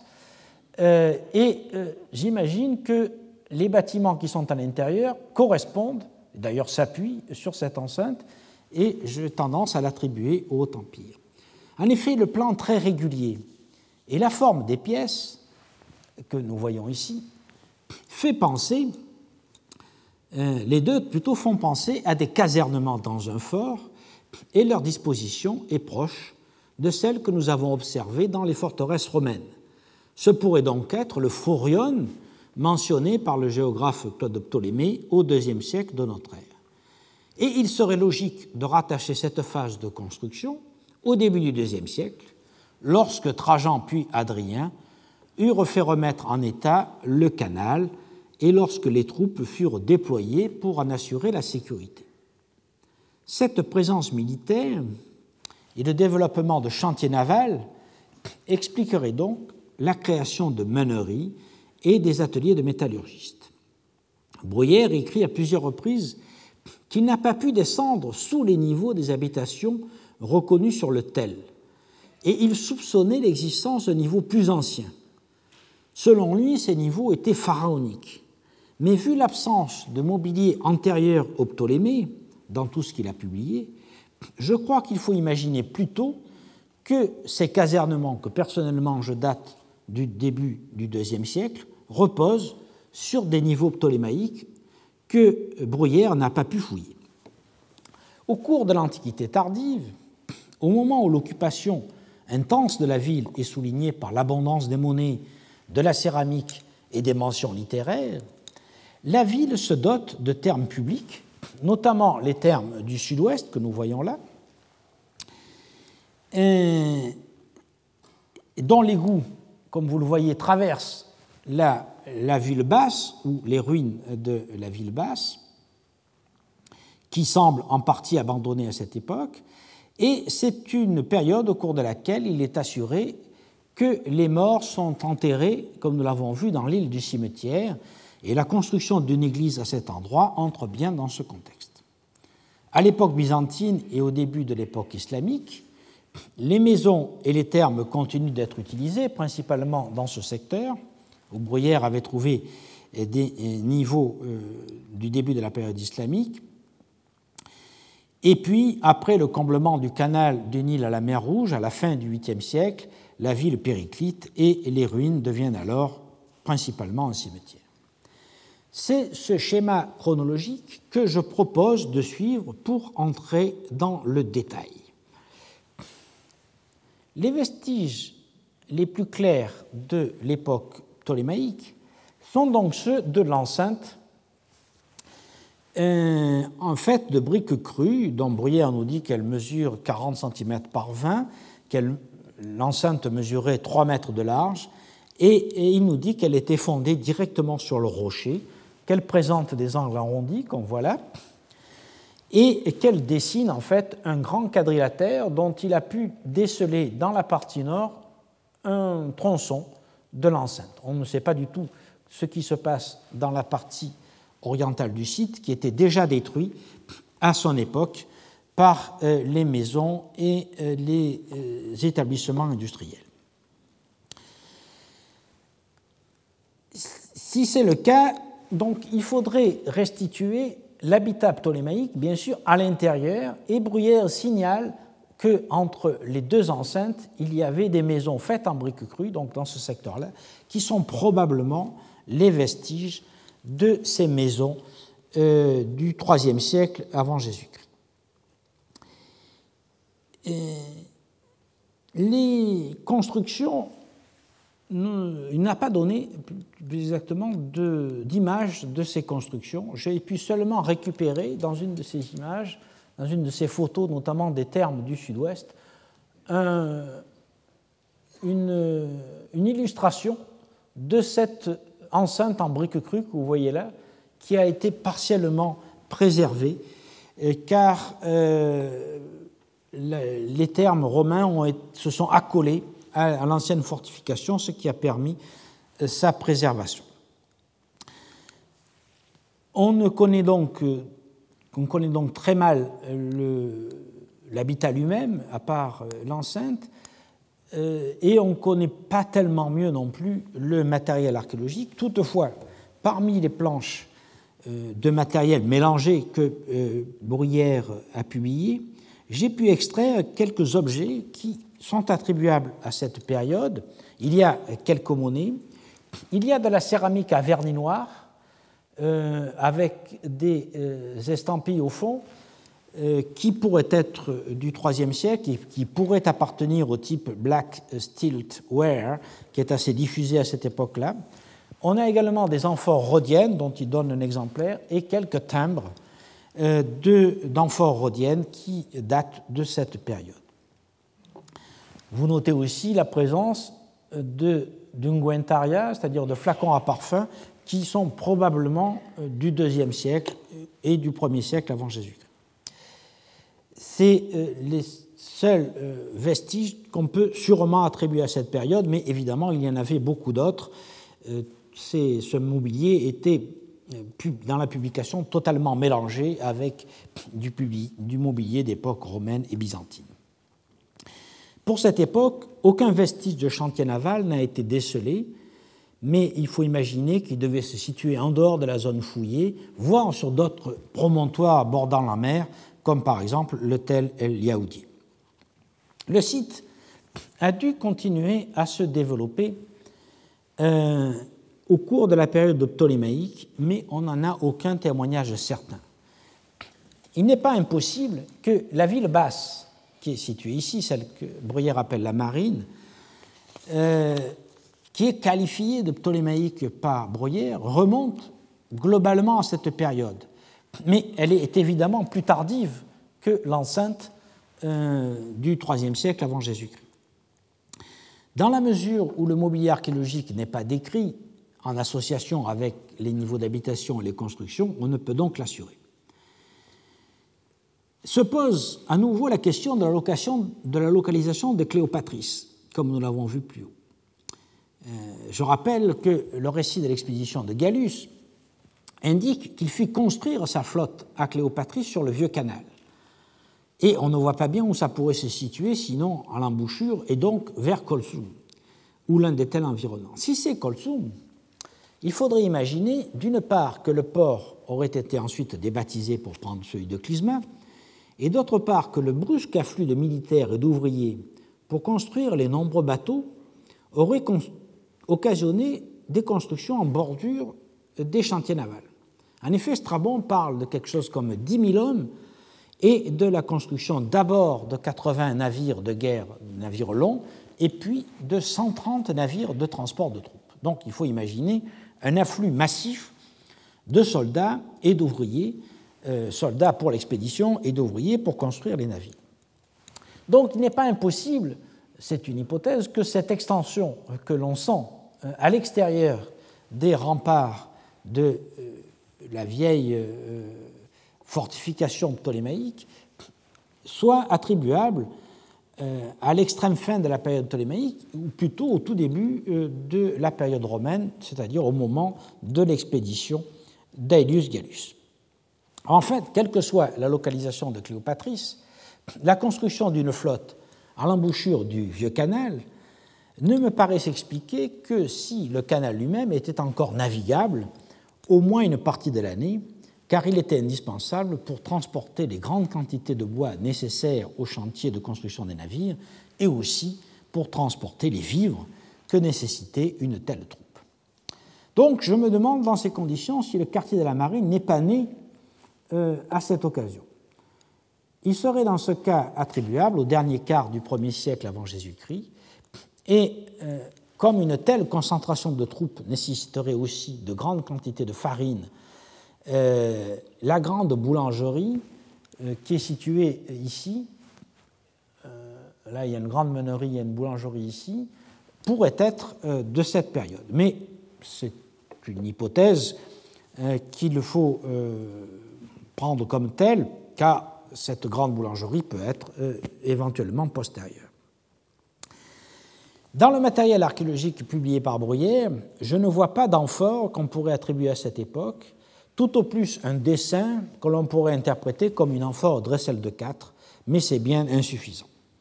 Il faut donc garder cette hypothèse en tête et considérer que, de toute façon, le quartier de la marine a été occupé principalement au Haut-Empire euh, pour des raisons que nous allons voir maintenant.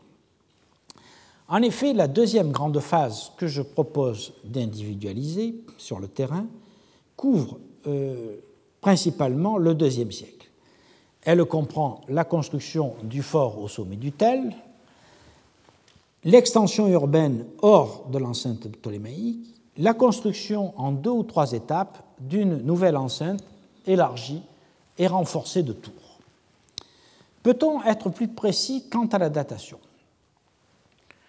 La rareté du mobilier du premier siècle de notre ère et le renouveau auquel on s'attend à partir des travaux de Trajan tend à dater cette phase à partir du début du deuxième siècle après Jésus-Christ. C'est en effet, comme nous l'avons vu, à ce moment-là qu'apparaissent le nom euh, de Clysma et la mention d'un fort chez Ptolémée. Alors que Pline non seulement ne mentionne ni Cléopatrice, ni Arsinoé, ni Clysma, mais il semble indiquer que le canal n'est plus navigable. D'une part, au livre 6, paragraphe 165, il décrit que le canal était un projet, comme s'il n'avait jamais été réalisé.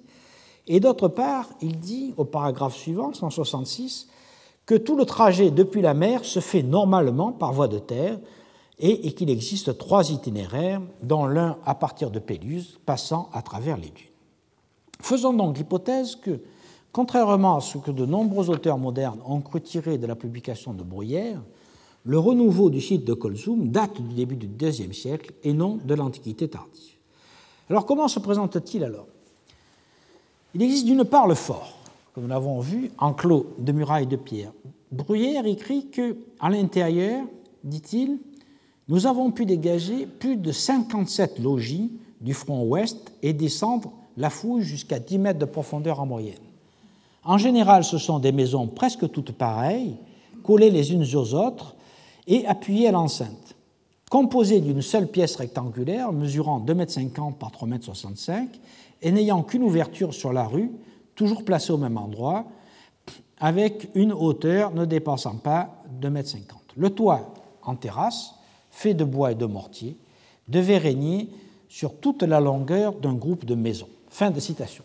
Donc c'est exactement la description que nous donnerions de casernement dans un fort. Euh, des casernements qui sont régulièrement répartis et, comme vous le voyez, euh, desservis par des allées et qui donnent accès à chacune des pièces. Certaines de ces pièces comportent des escaliers qui mènent des étages mais le fouilleur, Bernard Bruyère, assure qu'il s'agit, autant qu'il a pu le voir, d'ajouts qui sont postérieurs. Les casernements sont centrés sur une large allée qui est malheureusement cachée par le chalet du calife Ismaïl et qui aboutit dans une vaste cour où se trouvait euh, une citerne, une cour qui mesure 15 mètres par 8 euh, mètres de largeur, au centre duquel donc se trouvait une citerne. Alors voici ici une vue plus rapprochée de ces euh, casernements. Alors il faut imaginer que les petits murs que l'on voit dans les, euh, dans les allées sont des ajouts postérieurs, de même que les escaliers qui sont signalés à droite et à gauche. Et euh, l'ensemble est centré, au moins cette partie-là du site, sur cette cour qui comporte la citerne dite CT, de la publication de Bruyère. voici une vue de la cour, encombrée de bâtiments euh, plus tardifs. La citerne est ici, et voici donc une vue plus rapprochée de cette citerne qui était évidemment couverte par une voûte.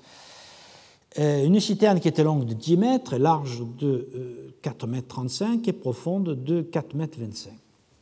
Devant l'entrée de la citerne se trouvait un puits qui formait une cheminée et qui avait dû être utilisée pour le puisage. Plusieurs phases sont visibles sur les photos euh, que Bernard Bruyère publie, également sur les plans euh, qu'il fournit, euh, mais on a du mal, bien sûr, à les dater. Il semble assurer que la citerne était reliée à des réservoirs d'eau cylindrique que Bruyère appelle les tours et qu'il euh, nomme P, R et T. Alors voici ici euh, encore une vue de la citerne, euh, un de ces réservoirs qui est ici, ici une autre vue axiale de la citerne et un plan. donc cette citerne était reliée à ces à, ces puits et à ces réservoirs qui servaient à l'alimenter. Euh, il pense que ces réservoirs recueillaient de l'eau de pluie, mais il faut quand même se souvenir qu'il tombe en moyenne seulement 40 mm d'eau par an à Suez, et cela ne suffisait certainement pas. D'autre part, Bruyère met euh, tous ces petits réservoirs en relation avec un aqueduc qui pourrait être donc l'aqueduc qui venait de Suisse et qui était euh, signalé dans la carte de la description de l'Égypte.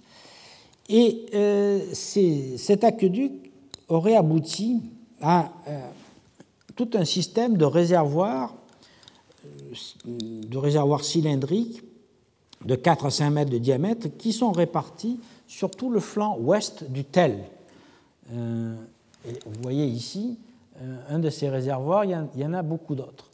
Le réservoir dit A, qui est ici, selon Claude Bourdon en 1925, était alimenté par un aqueduc. Donc, on peut se demander si l'ensemble de ce réseau de réservoirs ne fonctionnait pas un peu à la manière des châteaux d'eau secondaires de Pompéi et ne servait pas à réguler la pression et à servir de réserve d'eau lors des périodes de pénurie.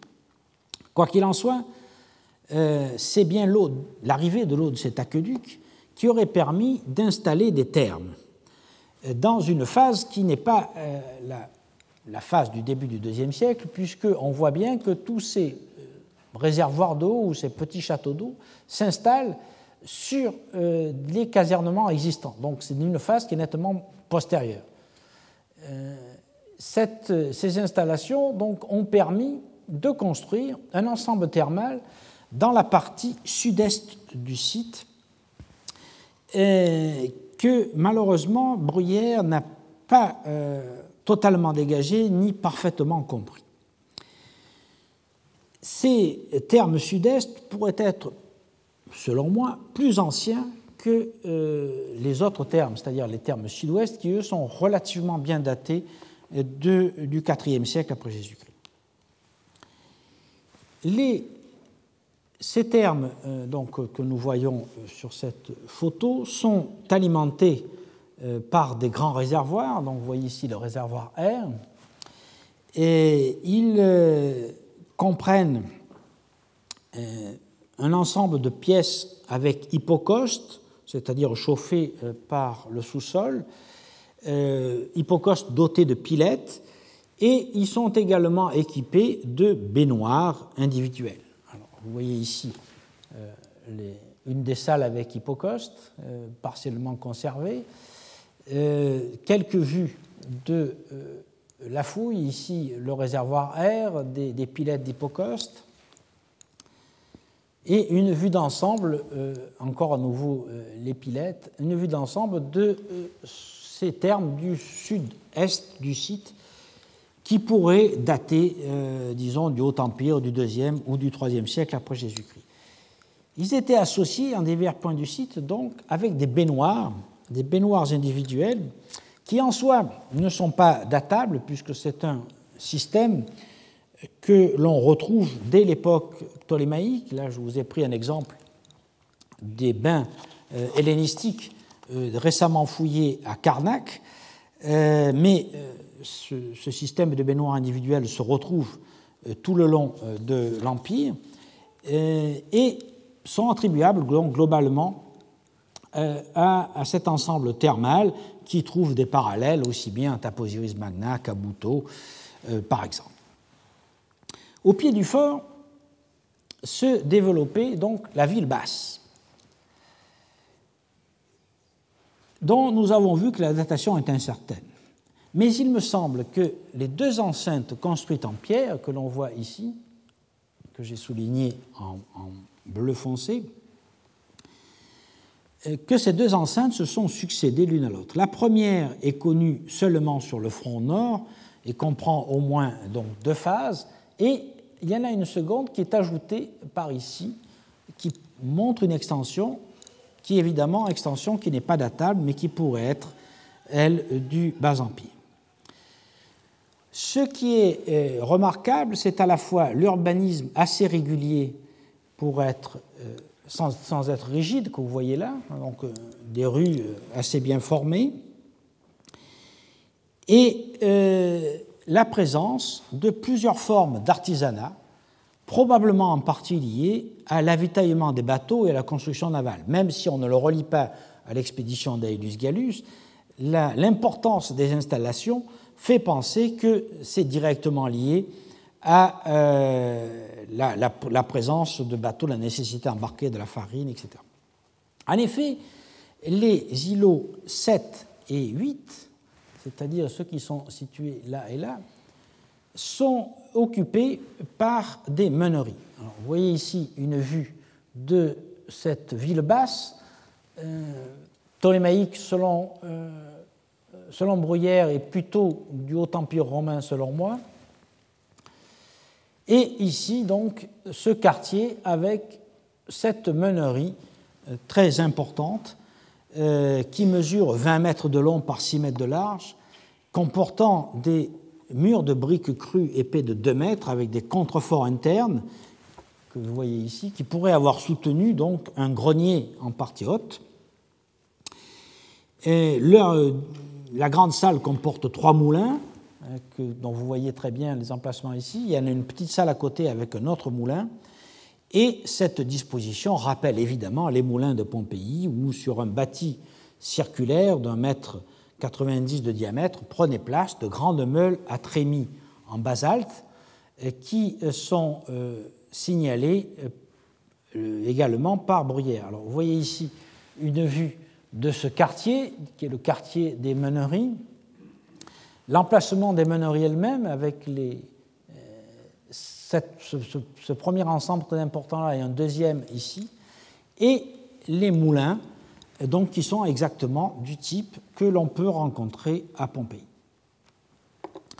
L'autre meunerie, celle de l'îlot 8, c'est-à-dire qui est située ici, comporte deux moulins du même type. Ces moulins, évidemment, n'éliminaient pas totalement euh, les moulins à farine individuels qui ont été trouvés en très grand nombre, mais qui sont difficilement datables à l'intérieur de la période romaine je crois qu'elles sont surtout significatives à la fois du développement urbain de la ville et de la nécessité donc de fournir les navires. Dans l'îlot 2, la construction, une construction au mur en briques crues abritait euh, en mur en briques crues abritait neuf fours en batterie sur un podium de 1,50 m de largeur et 6 m de longueur.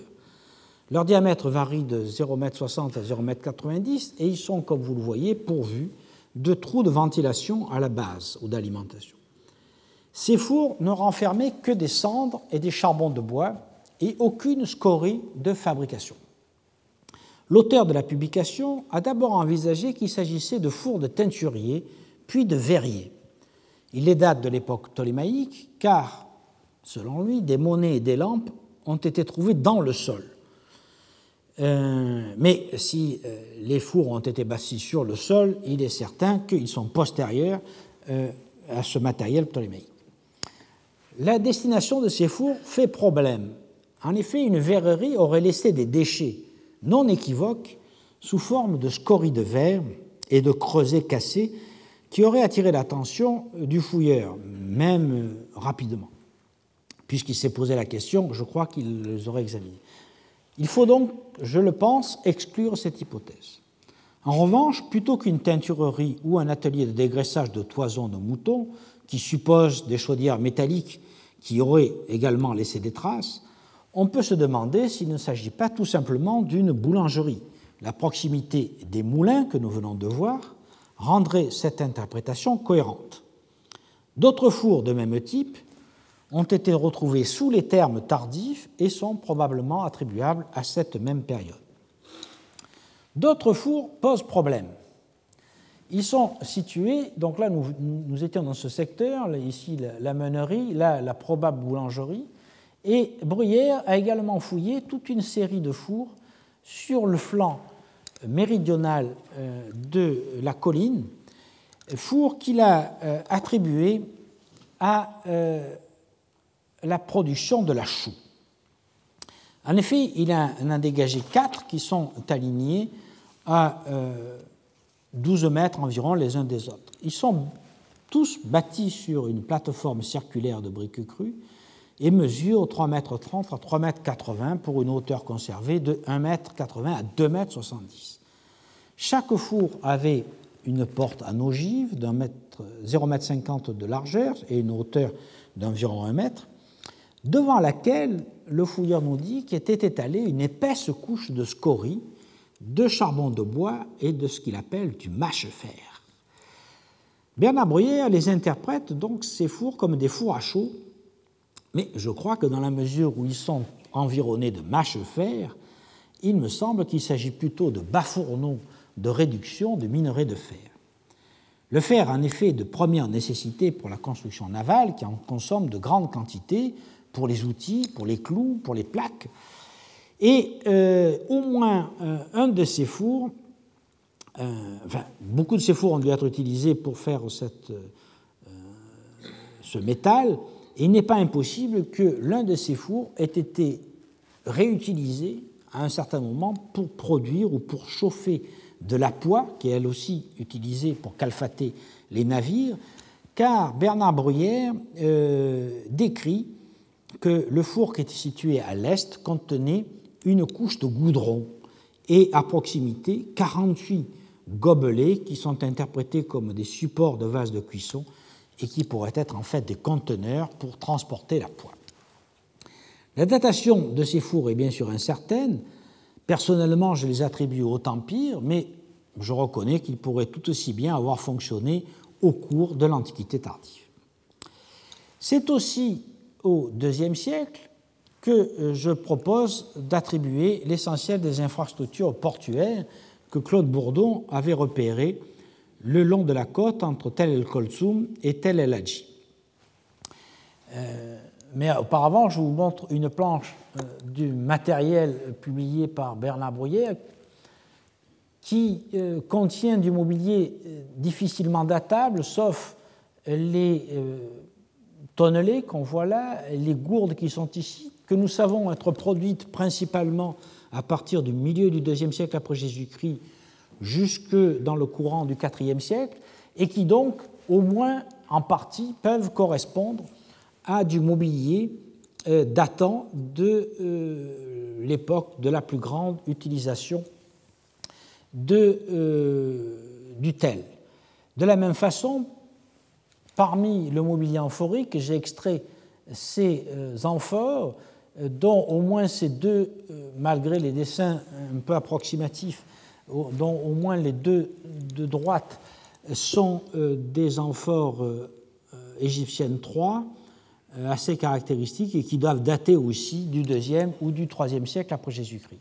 Enfin, parmi les planches de mobilier, il y a au moins une lampe qui est enfin deux lampes plutôt qui sont attribuables au premier ou au deuxième siècle plutôt, et des vases en, verre qui sont assez caractéristiques l'un euh, étant euh,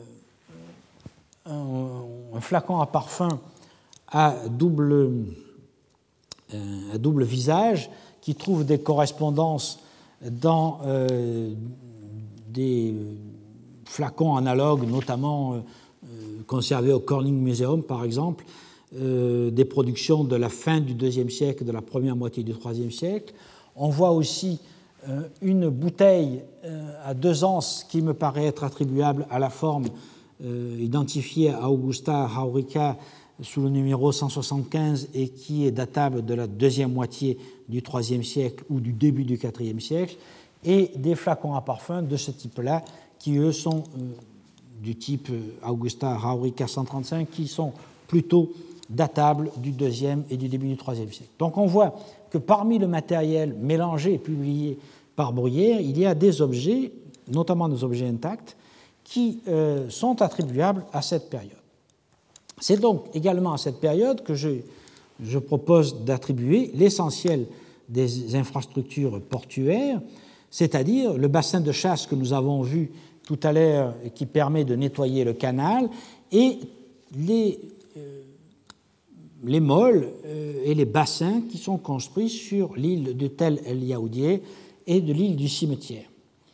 Ici encore, on, dispose d'un seul indice, le fait que certains quais sont recouverts de mortiers de tuileaux, ce qui les attribue globalement à l'époque romaine. Euh, mais ces infrastructures portuaires me font penser à une entreprise d'État de grande ampleur réalisée par l'armée, euh, probablement au départ pour abriter des navires de guerre qui devaient patrouiller dans la mer Rouge. Euh, rappelons que, encore euh, durant l'Antiquité tardive, encore au IVe siècle, si euh, le récit de Pierre Diacre utilise bien une partie perdue du voyage d'Égérie, il y avait des navires de guerre qui étaient stationnés dans le port de Clisma. Alors, qu'est-ce qui s'oppose à une telle reconstitution de la ville de Clisma au IIe siècle avant Jésus-Christ? C'est principalement la rareté, donc nous l'avons vu, du matériel archéologique de cette période, identifiés dans la publication de, Bruyère, mais comme je viens de vous le montrer, il y a quand même quelques objets attribuables à cette période, noyés dans du mobilier plus difficilement datable. Et dans les chercheurs contemporains, notamment Jung, par exemple, dans son ouvrage sur Rome, Eastern Trade, International Commerce and Imperial Policy, paru en 2001, avait souligné le contraste entre les 3000 monnaies du IVe siècle signalées dans la publication de Bruyère, euh, contraste avec une seule monnaie de l'époque d'Adrien. Alors ça, évidemment, c'est un argument qui paraît euh, très fort et qui, donne l'impression qu'il euh, y a très peu d'occupation au IIe, IIIe siècle et un brusque développement au IVe siècle. Je crois que cet argument n'est pas recevable, parce que d'une part, les monnaies n'ont pas été étudiées. Bruyère dit seulement qu'elles étaient souvent difficiles à lire à l'époque où il les a trouvées et qu'il les avait transportées dans les locaux de la Compagnie du Canal où elles ont disparu pendant la guerre. Donc il est possible que des monnaies du Haut-Empire se soient trouvées dans le lot.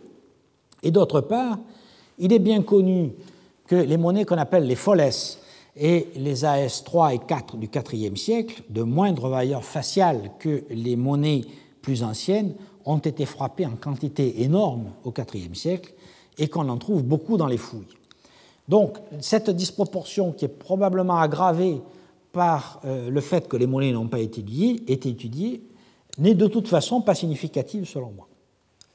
Le manque de céramique du Haut-Empire est plus inquiétant, euh, mais là encore, comme Bruyère ne savait pas les identifier, euh, il n'a pas fait de planches séparées. Et donc j'ai été amené à extraire de planches totalement mélangées quelques objets que je sais être datables de cette période. Je crois donc que l'état de la documentation ne nous permet pas de dire que la ville de Clisma était peu occupée au IIe siècle, et donc euh, je récuse en quelque sorte par avance cette critique qui remettrait en cause la reconstitution que je propose à l'heure actuelle.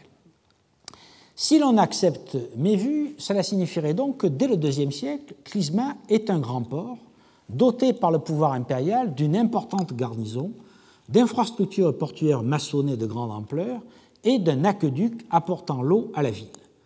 Ce sont des équipements considérables qui ne trouvent pas leur équivalent ailleurs dans les ports de la mer Rouge. Myosormos est alors doté d'aménagements en bois et en amphores récupérés, et Bérénice n'est pas alimenté par un aqueduc, mais par des transports d'eau par chameau.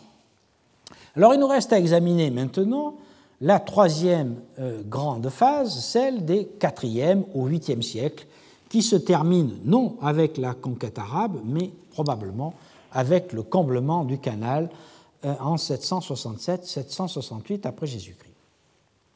Cette phase est bien documentée par la présence de matériel archéologique, euh, surtout des monnaies, des sigils d'éclairs D de production africaine, des imitations égyptiennes de cette euh, même céramique et des lampes à décor chrétien. Les bâtiments sont plus difficiles à dater.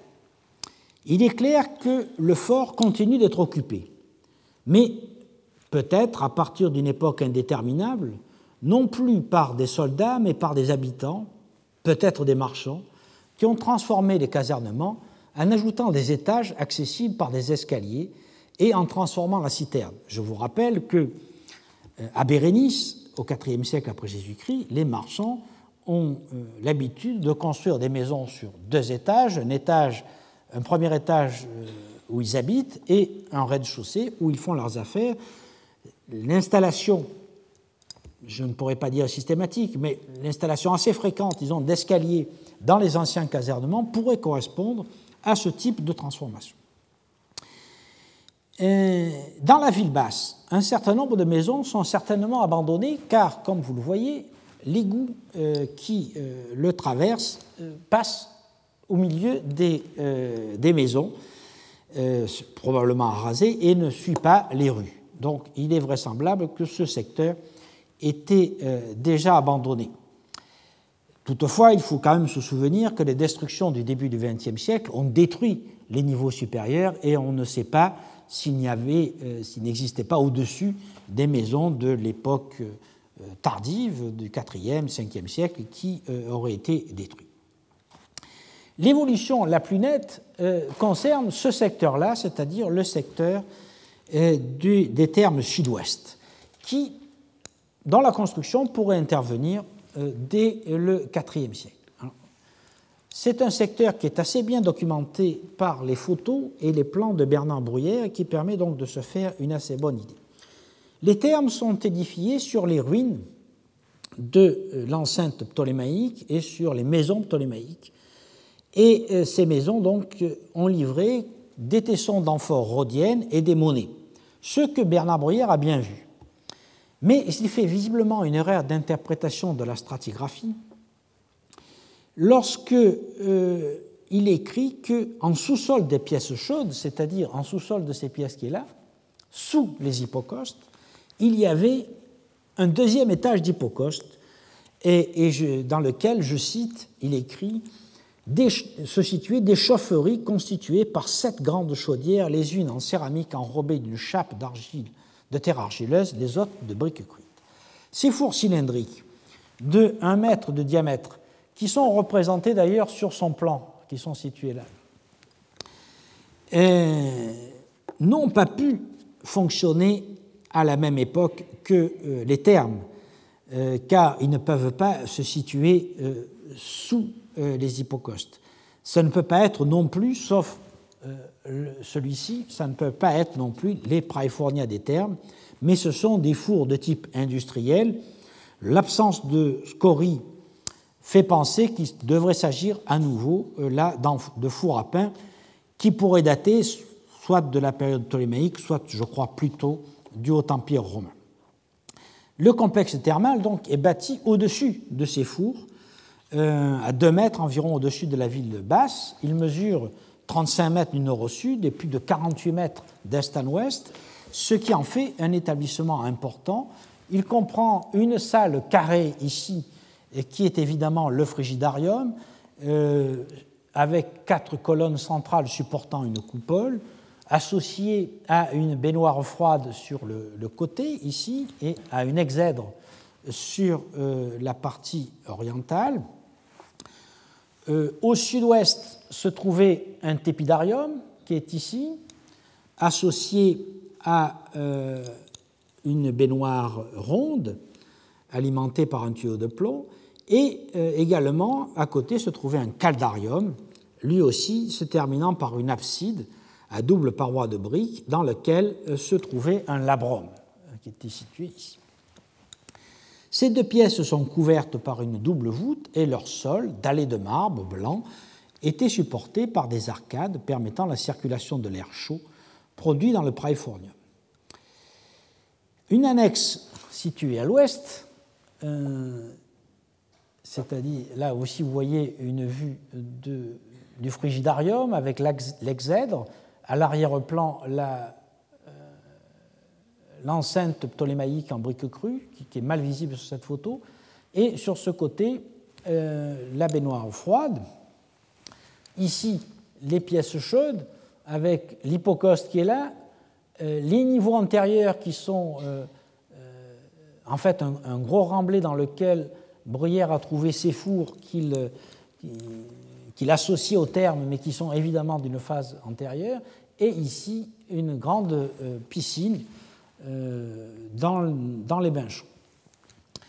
Et ici donc l'égout qui évacue euh, les eaux des thermes à travers les ruines de la ville basse. Les termes ont fonctionné un certain temps avant d'être réutilisés en habitation. Bruyère écrit qu'à l'époque islamique, je cite, les habitants ont dévasté des installations primitives, apportant des modifications regrettables et construisant sur les termes de sordides maisons. Donc il faut imaginer qu'à l'intérieur des termes, il avait bien repéré qu'il y avait une occupation d'époque euh, islamique, mais qui n'est pas euh, documentée ni par les photos ni par les plans. Comme je l'ai dit plus haut, il est possible que l'extension euh, au nord de la ville corresponde au IVe siècle, c'est-à-dire à une phase où il y a peut-être un développement de la ville, mais évidemment, on n'en est pas certain. Tout ce qu'on peut dire, c'est que cette extension est caractérisée par une nouvelle muraille qui est, construite, qui s'appuie sur l'ancienne muraille, qui est dotée de tours, et à l'intérieur, nous voyons des maisons dont le plan est assez confus, probablement parce que Bruyère a mélangé plusieurs phases et qu'il est euh, assez euh, difficile de distinguer aujourd'hui, euh, faute de plan stratigraphique. Le matériel archéologique du site là, ici, vous voyez une vue de cette euh, partie du site avec la nouvelle enceinte qui s'appuie euh, sur euh, les, enceintes plus anciennes qui sont là et qui est dotée de tours semi-circulaires. Et ici, donc, toujours cette même enceinte avec ces constructions quelque peu irrégulières et qui, disons, font quand même assez bien penser à des constructions du Bas Empire ou du début de la période islamique. Le mobilier archéologique donc, du site semble ne pas montrer de solution de continuité jusqu'au 7e siècle au point. Mais, au 7e siècle. Mais la publication ne permet pas d'attribuer les bâtiments à telle ou telle période, euh, mis à part euh, les, euh, une probable madrasa que Bruyère avait repérée dans l'angle sud-ouest de l'ancien fort et qu'il avait identifié grâce à un dépotoir d'omoplates de bovins couvert d'exercices scolaires en écriture arabe. Partout ailleurs, les habitants ont continué de vivre dans les maisons déjà construites en les aménageant d'une manière qui n'est pas détaillée. Alors, attribuable à cette période du IVe siècle et du Ve siècle après Jésus-Christ, voire un peu au-delà, nous avons euh, des, euh, beaucoup de tessons de céramique sigidéclaire des, ou des imitations égyptiennes. Nous avons aussi un certain nombre de euh, bouchons d'amphore qui portent des croix et qui sont assez caractéristiques des 4e euh, et surtout 5e siècle, voire 6e siècle après Jésus-Christ. Et nous avons également des lampes à huile chrétiennes avec des chrismes qui sont de divers types, principalement de fabrication égyptienne, mais il y a quelques possibles importations de euh, lampes euh, venues euh, d'Afrique. Et il y a également, alors j'ai pu identifier parmi les amphores que Bruyère publie, une amphore qui doit être, malgré le dessin un peu incertain, attribuée à ce que nous appelons aujourd'hui les Late Roman Amphora 7, qui sont de cette période. Donc, on a cette continuité d'occupation euh, ici encore une dernière photo des, mêmes, euh, lampes qui, permet de, euh, de, couvrir tout l'arc chronologique, disons, qui va du IVe siècle jusqu'à la fin du VIe, début du VIIe siècle après Jésus-Christ. Et cette continuité d'occupation est conforme aux données des sources. je vous rappelle donc le passage de Pierre Diacre qui dit que à l'époque d'Égérie, à la fin du IVe siècle, euh, il y a de nombreux navires, il dit des navires nombreux et immenses, c'est-à-dire de grands navires qui sont euh, dans le port, et que euh, réside à cette époque-là un agens in rebus, appelé Logotet, et qui va chaque année en Inde, c'est-à-dire probablement à Aksum, sur ordre de l'empereur romain, en, ambassade, et qu'il a à Clisma son siège et des navires de guerre qui y stationnent. Cette fonction est d'ailleurs confirmée par le pèlerin de Plaisance, euh, vers 560-570 après Jésus-Christ, qui écrit Là se trouve une petite ville qui s'appelle Clisma, où des navires viennent aussi de l'Inde.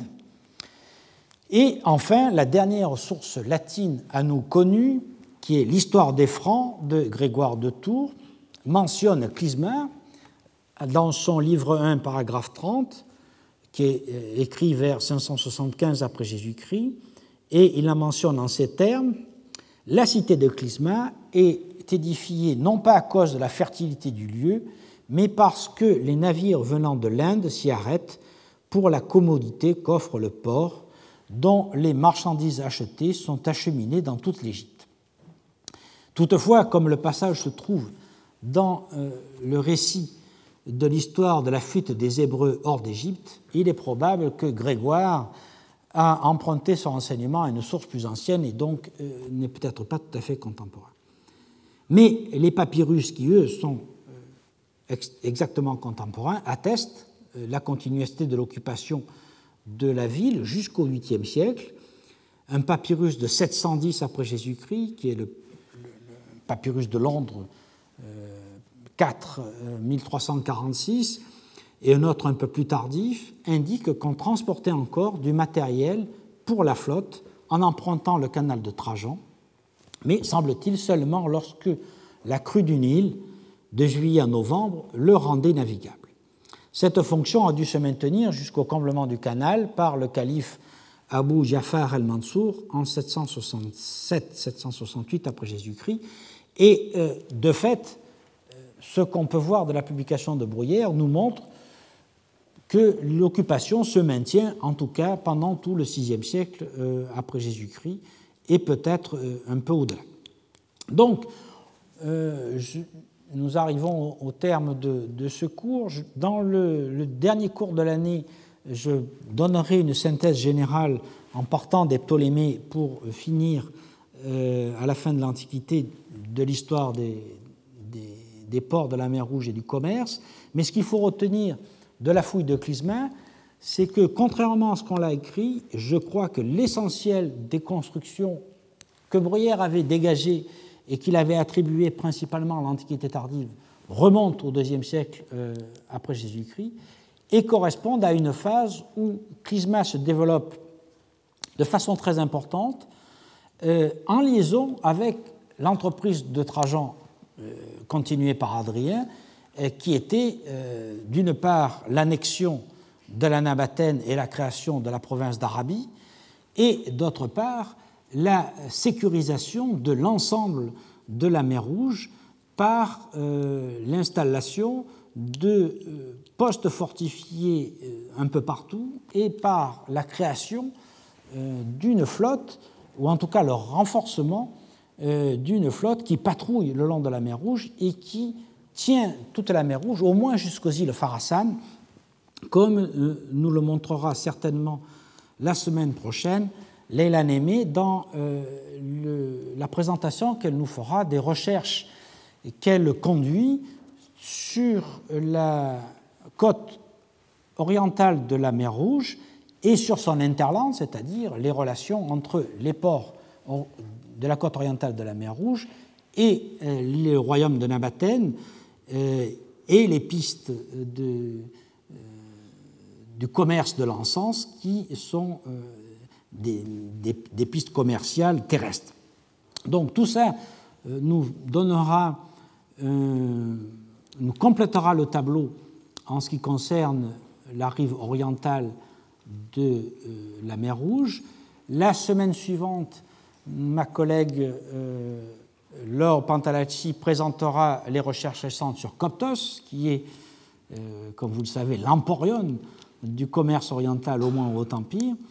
Puis euh, Federico de Romanis viendra présenter le commerce du poivre, qui est un des points essentiels euh, du commerce oriental à cette époque. Et enfin, dans la dernière séance, je donnerai une synthèse d'ensemble qui reprendra euh, toutes les données, euh, de façon résumée bien sûr, que nous avons examinées jusqu'à présent. Merci. Retrouvez tous les enseignements du Collège de France sur www.colège-2-france.fr.